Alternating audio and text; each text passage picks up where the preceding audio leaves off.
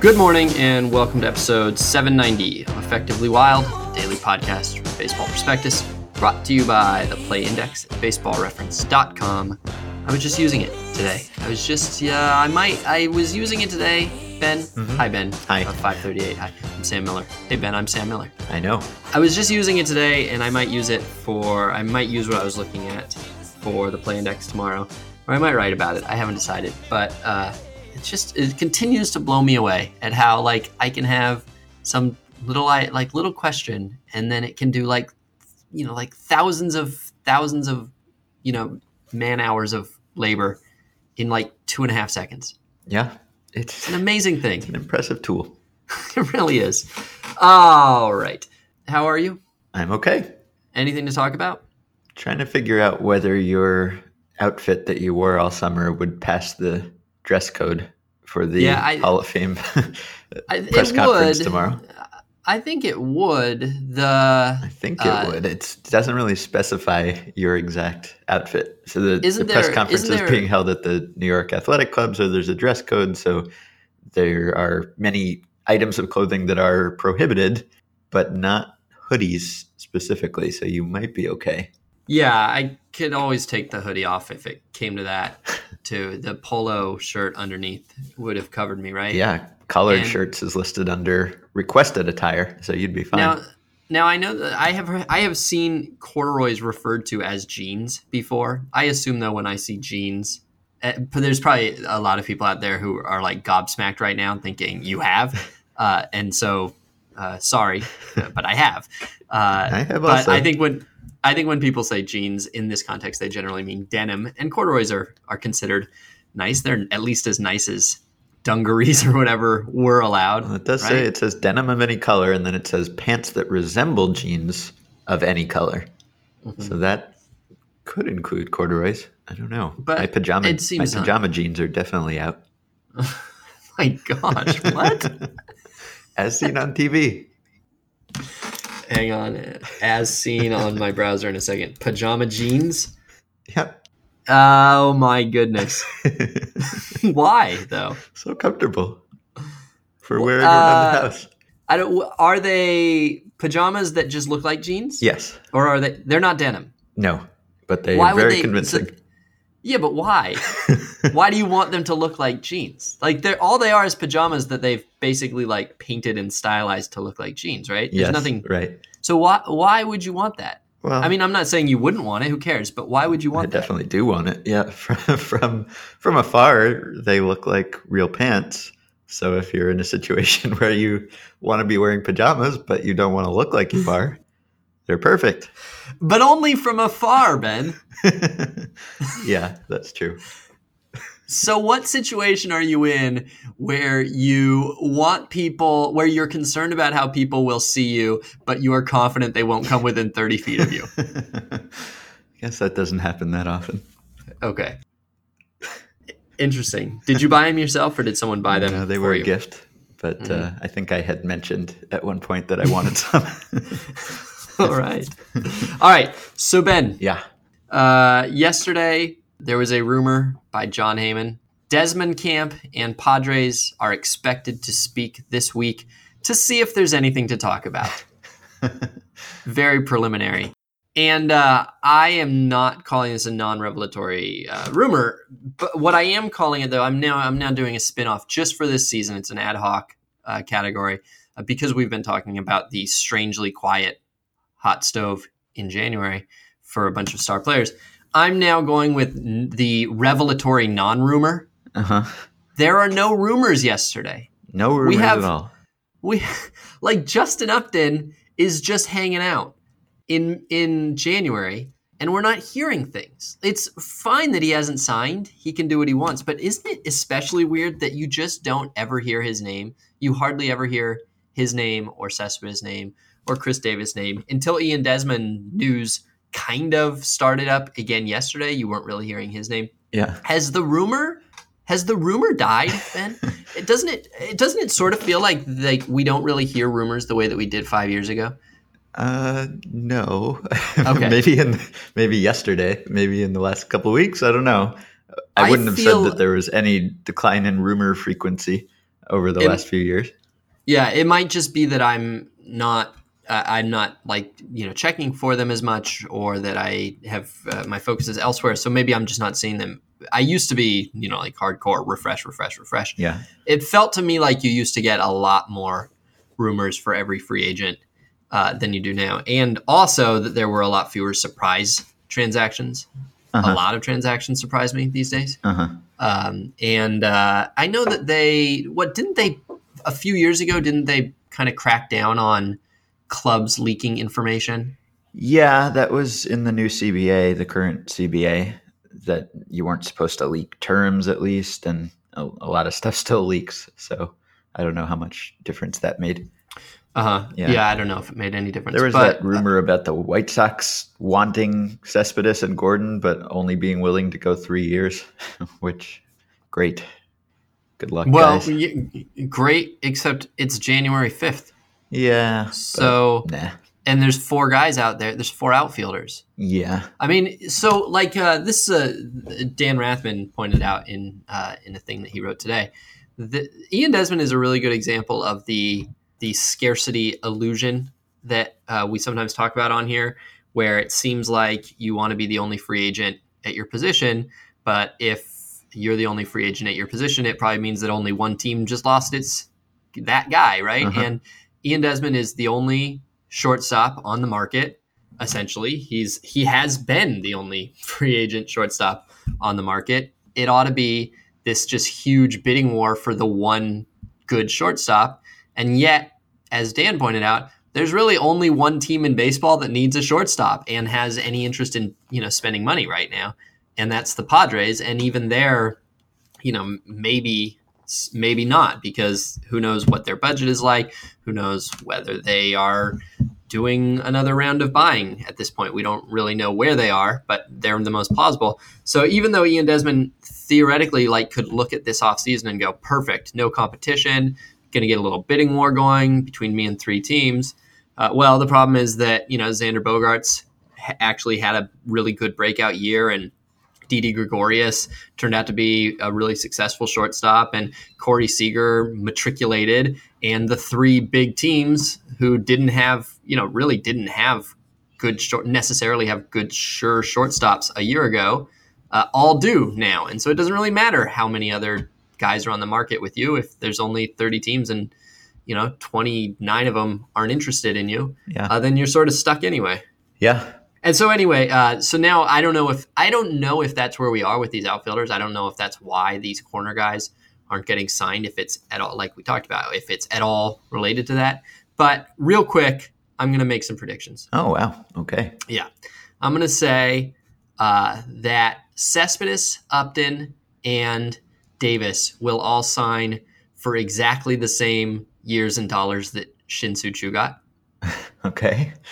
I'm going to say that Alex Gordon ends up the guy who gets squeezed and signs a deal that's shorter and for way less than you think. And I'm going to go crazy and say that it's going to be the Rays that get him. Wow.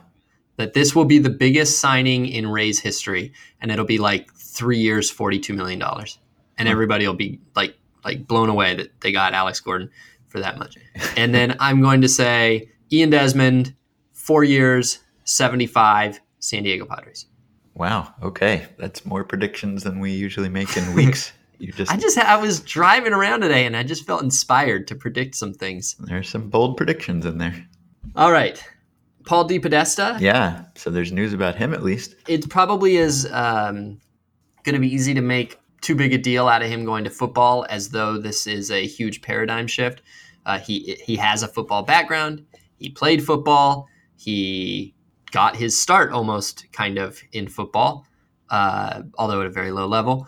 Uh, and so probably it's not as though uh, we should necessarily talk about this as a huge example of a non-expert going into a sports franchise running uh, position. However, uh, it is. I think it's interesting. This is not the topic, by the way. Still banter. hmm I, it is interesting. I think uh, two things about it. One is that we tend to think of these guys as as smart baseball minds, and I think that in both directions we should think about both the people who do them and the positions that they are filling as management positions.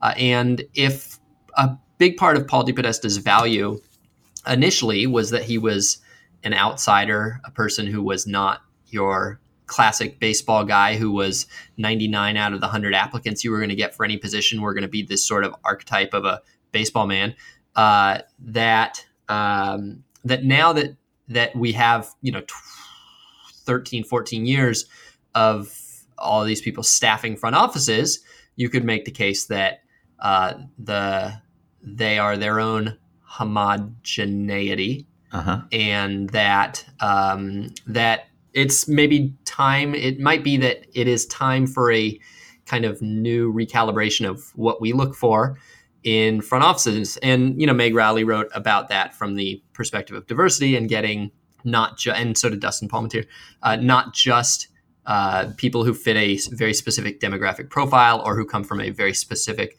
uh, subset of universities um, and that's uh, definitely part of it i think that you could make the case that it might be time though to also start thinking about having a broader, you know, disciplinary background.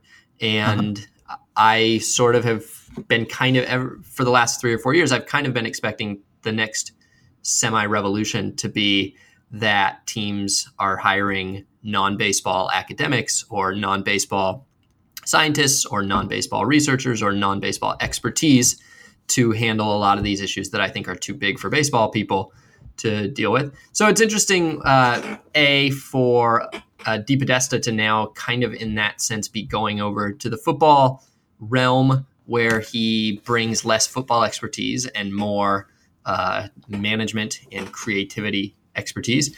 And B, or two, to see uh, him recognized. I forget what I was, I forget where the B was, but something. There's a B in there as well.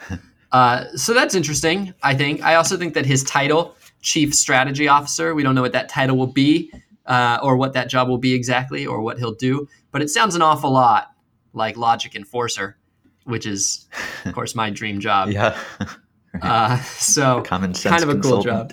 Common sense consultant, logic enforcer, chief strategy officer. They're all basically Mad Libs. Uh, so, uh, did you have any thoughts about Paul DePodesta leaving baseball? Do you think he will come back? Do you think that it is time to write his baseball legacy and baseball obituary? There's some cross pollination of sports executives. I'm trying to think of basketball examples. I know there have been some analytics side basketball examples, but of course, there's Billy Beane's well known interest in soccer, and the Yankees' former pro scouting director went to work for MLS as an executive sort of business development guy or, or player development guy. So it's only natural, I think, that there would be some movement across sports and and people get bored probably doing the same thing for a really long time. You never know. We might you might wake up one day and we'll be talking about the Cleveland Browns. It'll be a Cleveland Browns podcast all of a sudden. Actually, I guess there is one of those, right? It was on Hang Up and Listen.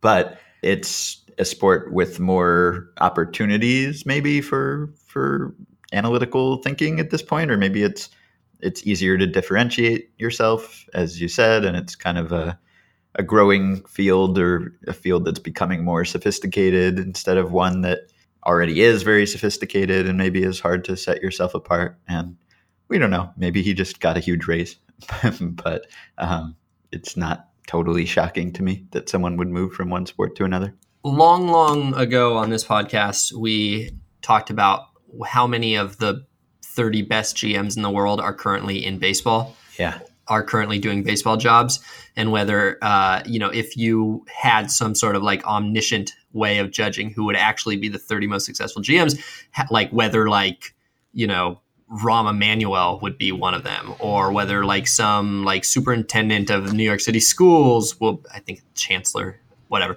would be one of them, or if you know guy running, uh, you know, guy running a feed store in um, in Hollister would be one of them, or what. And uh, I think we decided that we kind of thought that it was still the case that most of them are in baseball right now. They might not necessarily be GMs, but they're in baseball right now. I think that's what we said. Uh, do you feel like we're any closer to getting a non baseball chief executive uh, of baseball operations in the future? Well, if it ever happens, then by definition, we are closer to it now than we were last time we talked about it. but Good point. I I don't think we're very close. I don't, Yeah, I don't think it's I- imminent. I don't either. I think that I probably think that for baseball operations job, you would want. I think you still would want the baseball person. I think mainly that. I, I think that what I mostly think is that some of these issues uh, that teams are dealing with now, like for instance chemistry, it has never made sense to me to try to tackle chemistry uh, from a, a baseball perspective. I would want to tackle chemistry from an academic workplace management perspective. And so, like, I think that there are positions where non-baseball people who like have essentially no baseball expertise could still be better than the people who are currently trying to work on those issues in baseball, but probably not GM. I would say almost certainly not GM. In fact, I will say certainly not GM. Yeah, there's a lot of sport specific expertise that comes in handy there. And maybe DePodesta felt that he wasn't going to get another shot to be a GMer. He had already been one, so he'd reached the pinnacle of the baseball executive world, unless you want to say that president is that. And that was a while ago, and he hasn't gotten another shot. Uh, We don't. I don't think he's been reported to have interviewed for a job recently. So maybe he felt like, for whatever reason, that opportunity was behind him, and he wanted to go somewhere else with more upward mobility. He was kind of seen, I think, as being the heir to Sandy Alderson in New York, and Sandy Alderson is one of the older GMs. But maybe he, Yeah. maybe he was seen, maybe he was wrongly seen as the heir there, and maybe Sandy Alderson is not that old. Yeah, well, he would have a better sense of that than we would. He would. I wonder how much. I wonder what he does now to prepare. Like, I wonder if he's been. I wonder what you do to get ready to be essentially to run a football team if you've not been immersed in it before. Like, I can't imagine doing it in baseball. I can't Unless- even imagine following a sport. I, I've wanted to become a hockey fan again for years, but it's so Yeah. daunting to have because I haven't watched it since I was a kid. And I love watching the highlights or a really big game, but the idea of learning a league and getting to know it the way I know baseball is just so intimidating that I'll probably never do it. So, yeah, actually working and having a position of responsibility in another sport, I mean, I'm sure he has been very plugged into football, but not to the extent that you are if you work in it. Mhm. All right, so that's most of an episode. But the topic now, uh, I wanted to talk about Dan Haren's tweets. Okay. And first, I'm going to go really grumpy for a second. And mostly, I want to go grumpy in order to praise Andy McCullough. Uh, there is a uh, misconception out there that baseball players are funny. Uh, they're not. They're the least funny people in the world. Uh, everything they try to do that is funny is not funny. Uh, and I think that one of the things that really sets Andy McCullough apart as a beat writer more than any other writer out there is that most beat writers, I believe, uh, they dutifully report baseball players' attempts to be funny, Uh-huh. uh, and they think that that is the funny thing. That's the funny stuff. So it's like, oh, you know, guy came into the clubhouse wearing a banana hat, and that's not funny. That's that's a guy trying to be cute. Not funny though. Like there's nobody ever heard that and went, ha ha. Yeah. You know, like it's not Except funny another baseball player, maybe. and so so Dan Haren, whereas Andy, what Andy does though is he finds the ways that they are actually funny, and to when Andy covers a team, they are a funny team. They are constantly saying and doing funny things. And they don't realize it. They are funny in the way that humans are funny, the way that God looks down at us and, and laughs at the weird, funny shapes that He has created us in and the things that we do. And he Andy recognizes that baseball players are shaped funnily and that they do things uh, in essence the same way that toddlers do, which is to say, unintentionally cute and charming and funny all at the same time. Uh, I believe that Andy would never be suckered in by a bad baseball meme, uh, and that's why I appreciate him. So Dan Haren tweeted yesterday a bunch of things, and I uh, I don't think Dan Haren was attempting to be funny. I think Dan Haren was is a is an interesting and smart person, and he was trying to be uh, he was sort of giving you uh, insight. I don't think that he would think that he was like killing uh, like a comedian would. And yet, I'm looking here at the uh, at the descriptions at the headlines of of various aggregators who uh, pulled Dan Haren's tweets together. All right. Former Cubs pitcher Dan Haren tweets hilarious stories about career. Dan Haren reflects on his career during hilarious Twitter rant. I did not search hilarious, by the way. I searched Dan Haren. All right. Dan Haren, uh, let's see. Uh, huh. Former Cubs pitcher tweets hilarious. Retired pitcher goes on funny Twitter tell all. Dan Haren gets hilariously retrospective. These are t- 10 results. Five of them either say hilarious or funny. Four say hilarious. Not hilarious, okay? It's not hilarious. It's interesting stuff. You guys will hear these and you'll go, oh, interesting. So the topic Not is hilarious. Dan Haren overrated on Twitter. No, these are great tweets. These are A plus tweets. Okay. They're good tweets. They're not hilarious tweets. All right. I want to talk about these tweets though, each of them. Okay. All right. We're just gonna because they are an interesting uh, they are an interesting uh, insight into the game, playing the game, career in the game, etc. Mhm. All right. By the way, I think Dan Haren is somewhat funny. Oh, Dan Haren is funny. Yeah. Dan Haren is a very funny person. He's one of the funnier baseball people. Okay. So these tweets These- specifically are not funny, is what you're saying? But he has had funny tweets. It's not that they're I don't know. I don't know quite how to put it. They're not comedy. They're not I don't feel like they're They're honesty. yeah, they're not as they're the the aspiration is not hilarity. Yes, that's true.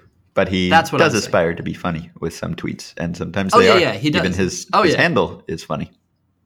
I throw 88. Yes. That he he is funny. Yeah. He is one of the funnier baseball Okay. uh, tweeters. And these tweets are A plus, hmm and uh, and it is not his fault that they have been mischaracterized, Okay. in my opinion. All right, so uh, his first tweet: I'm on an exercise bike board, so here are some things about my baseball career that come to mind. All right, I went into almost every start the last few years thinking, how the hell am I going to get these guys out? It is interesting because you, uh, I think that there are two kinds of veterans uh, out there. One kind refuses to acknowledge their decline, and I think that that is a very noble position to have. I, I've written about this with uh, Albert Pujols and Brandon Phillips and probably others. There is no prize for being the first person to acknowledge your limitations, and if you do, then they will just kick you out of the sport, and then you never get a chance to be back in the sport. And so, if you have to delude yourself into thinking you're very good, even when you're not, I think that's fine. Sometimes when veteran players will seem to be, uh, seem in their quotes to be uh, oblivious to the fact that they have declined, they are no longer the superstars that they once were. Uh, we tend to mock them, and uh, and I think that's uh, inappropriate. I think they're doing what they need to do keep going. And then you have the Dan Haren ones who are very very aware of their decline, and they just keep going out there. And uh, it's interesting that these two types of personalities can both uh, coexist in the same world and thrive. And I wonder if anybody on Dan Haren's team knew that he felt that way. And if he had tweeted this three years ago instead of now, I wonder what the reaction would have been.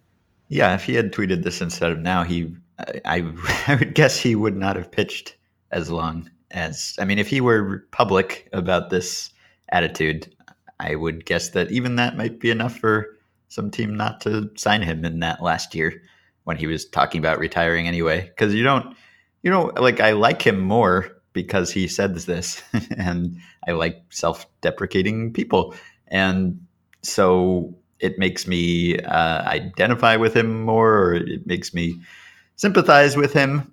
But I don't know if it would make me want to hire him. Um, I mean, probably he is exactly as effective as he would have been if he were one of these guys who convinced himself that he was still an ace and he hadn't lost anything because he would have lost something and maybe this is the way he copes with it and and it works for him so it probably doesn't matter but still you don't really you don't really want to be thinking that your th- that your pitcher is thinking that when he's on the mound when you're watching him when you're pulling for him you don't want to be thinking that he has a sort of defeatist attitude. Maybe it's not a defeatist attitude, but you don't want to think that he is intimidated by his opponent. So when we talk to, you know, we talk to Stompers, I talked to you and I both talked to Stompers about the idea of surveying them uh, to have an idea to get to sort of, uh, I mean, teams are trying to collect data on their players all the time. Russell Carleton has written about how you could measure chemistry theoretically if you wanted, but you'd have the whole, uh, you know, tapping on the glass problem.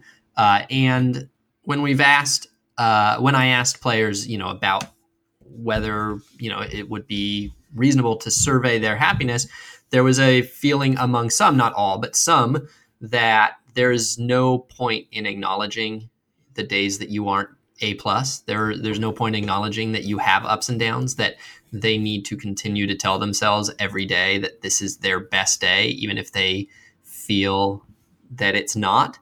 And uh, you know, deep in their heart, they can't admit it. They can't acknowledge it. And I wonder if there's any benefit to that, or if it's the Dan Haren model is actually kind of better. That being realistic about what you're feeling and about what your limitations are is the only way that you can really adjust to them. And you know, to some degree, Dan Haren in his final three years is a huge success, right? Yeah. I mean, he was not very like like he says, his physical decline was obvious uh, in terms of raw raw ability, raw stuff, raw strength, and he managed to put together three years where he qualified for the ra title uh, all three years. He basically didn't miss any starts. He was a roughly league average pitcher overall through those three years. And I don't know. We don't know what the alternative is. We don't know how sad Dan Haren would have done, or I guess uh, not sad Dan Haren, the opposite, uh, delusionally bullish. Haren, yeah. Yeah, exactly. We don't know how that guy would have done, uh, but there is probably, uh, you know, something to his ability to adjust to his uh, weaknesses that uh, I don't know that I would speculate the honesty helped. Yeah, well, you wouldn't want him challenging guys with his 88 mile per hour fastball because Except I'm going to well, skip yes, up ahead. right. All right, I'm going to skip to another one. I gave up so many homers because I didn't want to walk people. That and because I threw 85 mile per hour meatballs sometimes. Uh, sometimes there's another one. Sometimes when the count was 3 1, I would just throw it down the middle and hope for the best. People pop up in batting practice, right? and uh, you laughed. it's a funny tweet. Ah, dang it. Sorry, it's not hilarious. All right. So, uh, do you think that uh, Dan Haren's strategy could he have tweeted that? Let me ask you that. Uh, I guess maybe that's the question: is how many of these tweets could he have tweeted three years ago, and everything would have been fine, as opposed to it would have either hurt his earning potential, or people would have criticized him when things went wrong, or people would have called him, you know, soft or stupid or something else. Uh, are those positions that he has that I throw 85 mile per hour meatballs and when it's 3 1, I throw it down the middle and hope for the best. Would those have survived if he tweeted them in the middle of his career? Well, the 85 mile per hour meatballs doesn't say he intends to do that. He just does that sometimes where the other one has intention to it. He's intentionally basically throwing meatballs when the count is 3 1. So I don't know whether acknowledging that he makes bad pitches would have hurt him really because every pitcher makes bad pitches and everyone knew how hard he threw. So I don't think that would have killed him. And the other thing, I think, I don't know, maybe someone would have talked to him. Maybe his catcher would have talked to him about not doing that. I don't think either one would have been a, a career killer. But I like that he acknowledged that because sometimes pitchers throw weird things and you wonder why would he have thrown that pitch there? Why would he have missed by that much? Why would he have not thrown his best pitch in that situation?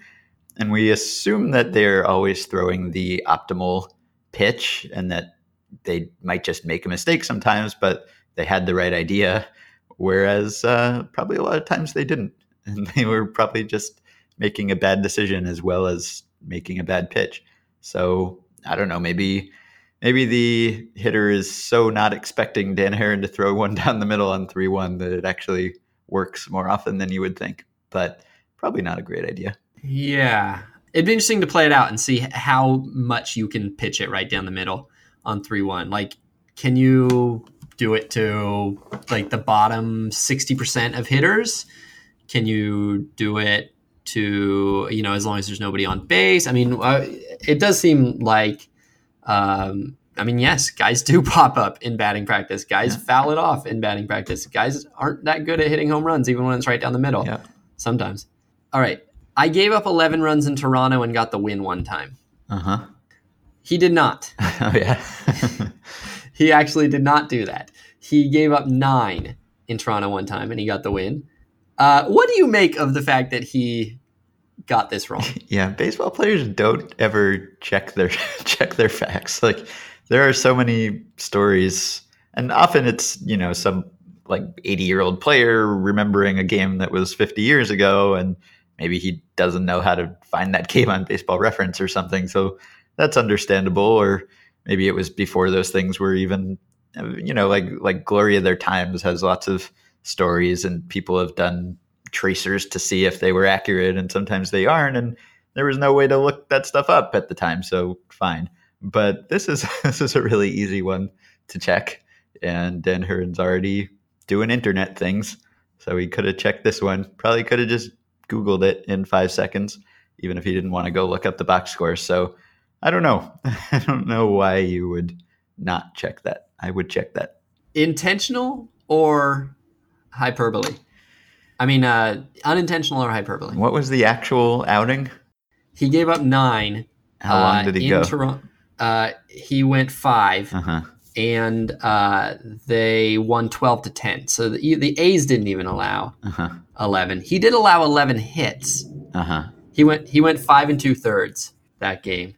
And by the way, nobody since at least 1980 play index. Nobody since at least 1980 has allowed 11 in a game and gotten a win. Russ Ortiz allowed 10 and got a win. That is the the most since 1980. Interesting. Well, yeah, maybe it maybe it's a little bit of hyperbole. Having a, a double digit run total makes it more shocking. Uh huh. All right. Let's see here. I only hit like five to seven people on purpose. Uh huh. I would have probably actually thought fewer. I'm surprised that it's that many. If I had to guess, I would have guessed that Dan Haren hit one person in his career on purpose, that the average major leaguer hit two, and that you know you'd have to go like three standard deviations from the mean to get to like uh, like uh, higher than say seven. And uh, so five to seven seems high to you. Does that seem high or low to you? Uh, it didn't seem that high to me when I saw it. So how many? So how many hitters has he hit overall? S- something like sixty. He hit uh, sixty-seven. So Mm-hmm. it's a very low percentage of the batters he hit, and he pitched for thirteen years. So he hit one intentionally every couple years, basically. It doesn't shock me, especially because Dan Haren's not going to hurt anyone that badly when he hits them. He doesn't throw hard enough. Uh-huh. I wonder of the five to seven. I wonder how many were retaliatory and how many were uh, preemptive strikes. Yeah. Well, maybe. I wonder. Maybe he'd tell if- you. What What do you think? What would be your guess of all the intentional hit batsmen in baseball? Not like I was trying to pitch him. I was trying to back him off the plate and it got away from me. But I was trying to hit the guy. How many do you think are retaliatory? And how many are how, basically how many are retaliations against accidents versus how many are actually the intent that retaliation then sees in everything? Yeah, I'd say seventy percent retaliation, and of those, half are accidents. Uh huh. 70. Okay. All right. I would count out the days about a month in advance to see if I was going to pitch in Coors Field. This, I mean, I think we all, everybody knows Coors Field is a bad place to pitch, and the pitchers probably don't like to pitch there that much. But this sort of puts it into perspective how difficult it must be for the Rockies to ever hope Yeah, to to get a free agent pitcher. And so in the baseball annual this year, the essay is, you know, about how the Rockies are trying to get pitching by, you know, X new by whatever whatever the the way is that we've identified this year. And I was actually thinking like we could probably have just filled out the entire essay by block quoting from the previous 19 years essays of the Rockies are trying to find pitching by doing this, and then the next year it's by doing this, and then the next year it's by doing this. And it's been 20 years. Is it just gonna be impossible? Like when Dan Haren puts it like this, it are they at such a disadvantage for getting pitchers that they will just simply never ever be a franchise that can compete? Is this a bigger disadvantage, for instance, than being the Rays and having no payroll? Well, it uh, it definitely makes you think that they can't compete by signing free agent pitchers, and so I guess they've tried to compensate for that by developing their own, and then that hasn't worked very well either. And you don't know whether that's their player development process that doesn't work well or whether it's just Colorado that doesn't work well. If I were the Rockies right now, I would probably just try to build the Blake Street Bombers again and just just outscore everyone on the road as well except that they have the the on the road hangover effect also so that is counting against them too so i mean they definitely have the biggest institutional disadvantage of any team in baseball i think as, at least as far as geographical location comes in so i mean it makes you you have to have someone pitch so it it does make you think that they should develop their own pitching and keep trying to figure out what works in Coors Field better than other stuff works, even if none of it works that well. The problem is that developing pitching doesn't work. It's not a great way to to build a team, no. Yeah. So yeah, I'd, I'd I mean, probably works, just do it, the Cubs thing and and build a great position player prospect group. Except that the Cubs have then been able to supplement Sign with like Lester, Lester, yeah, people like that. So yeah. you have to get a lot of good position player prospects and then do the Jake Arrieta trade five times. Then you'll be fine. Next year's essay. Uh, all right. And uh, let's see. I think this is the last one. There was at least three to four times I thought the team plane was going to crash. Now, we have a guy who emails us every few months asking us to please answer his question, uh, which is all about what would happen, all the sort of scheduling things that would have to happen if a team plane actually crashed. And so Dan Haren tweeting it uh, brought it up again. this guy emailed Dan Haren's tweet. And the question we always have is can we actually talk about that? Would we actually talk about that? We can't, right? well, it it has been talked about. It was on Seinfeld, as he pointed out. I don't really want to talk about it. Okay. All right, so Dan Haren has not given us permission to do the team plane crash. well, I've probably been on three to four planes. I, on some level, thought we're going to crash. I the last one I was on, I was convinced. I think I've been on two that I thought was, but the last one, I was hundred percent sure. like I, I was, I was definitely like I was calm and I was getting in my space uh-huh. uh, to die. Yeah it was very and then it just and then it doesn't no and then it's it's a weird thing you just oh it just, it just doesn't and then you go about your life and you forget that you ever felt those feelings yeah and then you get on another plane probably pretty soon well i mean of course you get off you have to get on another plane yeah yeah i mean uh, i take a lot of flights i've never not taken a flight because i was worried about the flying but flying is probably the uh, probably the only time in my life when I routinely think I'm about to die. I just don't. You know, the thing is that the I'm fine talking about. I think I'm fine talking about dark things. I think you. I don't. Think listeners would agree. I don't think though. I think that what makes me uncomfortable about this and why it, there's no point to it is that it's essentially asking us to talk about a dark thing through the frivolous lens of scheduling. Yeah. And I just don't feel like there's any real need to do that. Like, even if it ever happens, my first question is not going to be, well, what are they going to do about the schedule? Uh-huh. It's not going to be any of those sort of details of, well, how do they, what happens to the league now? It'll be awful and horrifying. And uh, so I kind of don't want to have on record me talking about that stuff in case it does happen. Yeah. And then all of a sudden, like MLB trade rumors cites Sam Miller's take on what what happens next. Yeah. So I um I'm gonna say no to that. okay. Um, but I do. I I always feel you know Ben. I always have a feeling when I leave. Anytime I leave for a a work trip or anything like that, I always do feel a sort of nervousness, a, a, a scaredness because I don't know why, but it sort of feels like if an accident is going to happen, it's going to happen while you're on. I don't know why, but while you're outside of your comfort zone, even though most accidents happen at home and you know close to home, it feels much more likely that like if I'm going to um, you know die in a car crash, it feels more likely that it's going to happen when I'm driving 450 miles away from my family than when I'm driving two miles from my family. Mhm. And so I imagine that for a baseball player, there is a certain amount of constant existential dread because you are just constantly leaving your home.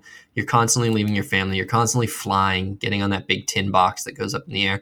And uh, there's probably something that is a relief the last day that you, you know, the day that you actually retire and you realize that you can go home and you don't have to feel that anymore. Yeah, yeah. I uh, I feel the same way about going places just because I work from home and often don't stray far from my home. I'm just sitting around in my pajama jeans writing or something, which is not a high risk activity. So if I'm getting in a car, I'm probably uh, I'm probably exponentially raising my death risk, even if it's still tiny. It's another reason to dread going to Coors Field too, because those flights into Denver always very bumpy. Yeah, maybe that's why he was Uh, counting the days.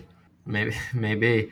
Uh, Chicago was where I was flying into the last time, where I was convinced. And I, I've never flown in Chicago, but it was, you know, it's all windy and all Yeah. that. So, is it always like that in Chicago? Uh, that's flying where you get stranded a lot of times, and Huh. so yeah, the weather is bad often. so, anyway, the reason I like these tweets as a whole, we didn't talk about it- his Imodium tweets No, he also takes Imodium to uh, settle his stomach. I guess on the days that he pitches. Yeah, On the days that he pitches, and he has uh, two glasses of wine the night before he pitches. just another And- admission of fear, I guess. He was uh, BJ Upton hit really well against him, and he's not sure why. Uh, my threat to retire didn't quite work last offseason, which is a very interesting tweet and could have been on its own. Uh, and I think that's all. You know, this is a good. I think this is a good string of tweets because uh, it's important. I think to remember to keep in mind that baseball players uh, have stressful jobs, but they're different stresses than we have. Uh, in some ways, they're very similar to the stresses we have. In some ways, they're very different. And there are coping mechanisms for all of these things. Uh, and it's probably important to kind of view a lot of what we watch through the lens of uh, omnipresent stress and omnipresent coping mechanisms. There's, of course, the game is, you know, home runs and line drives and good plays and everything like that. But the subtext to it, the undercurrent of it all, is that these are uh, human beings dealing with stress and coping with that stress in ways that get them through 18 year careers. So it was really interesting to see these little details that I think you can pull the, the strings on and see a lot deeper into um, both Dan Haren's psyche and the baseball player's psyche. And uh, I appreciated them a great deal. Yeah, not hilarious, but still worthwhile. Thank you. Okay.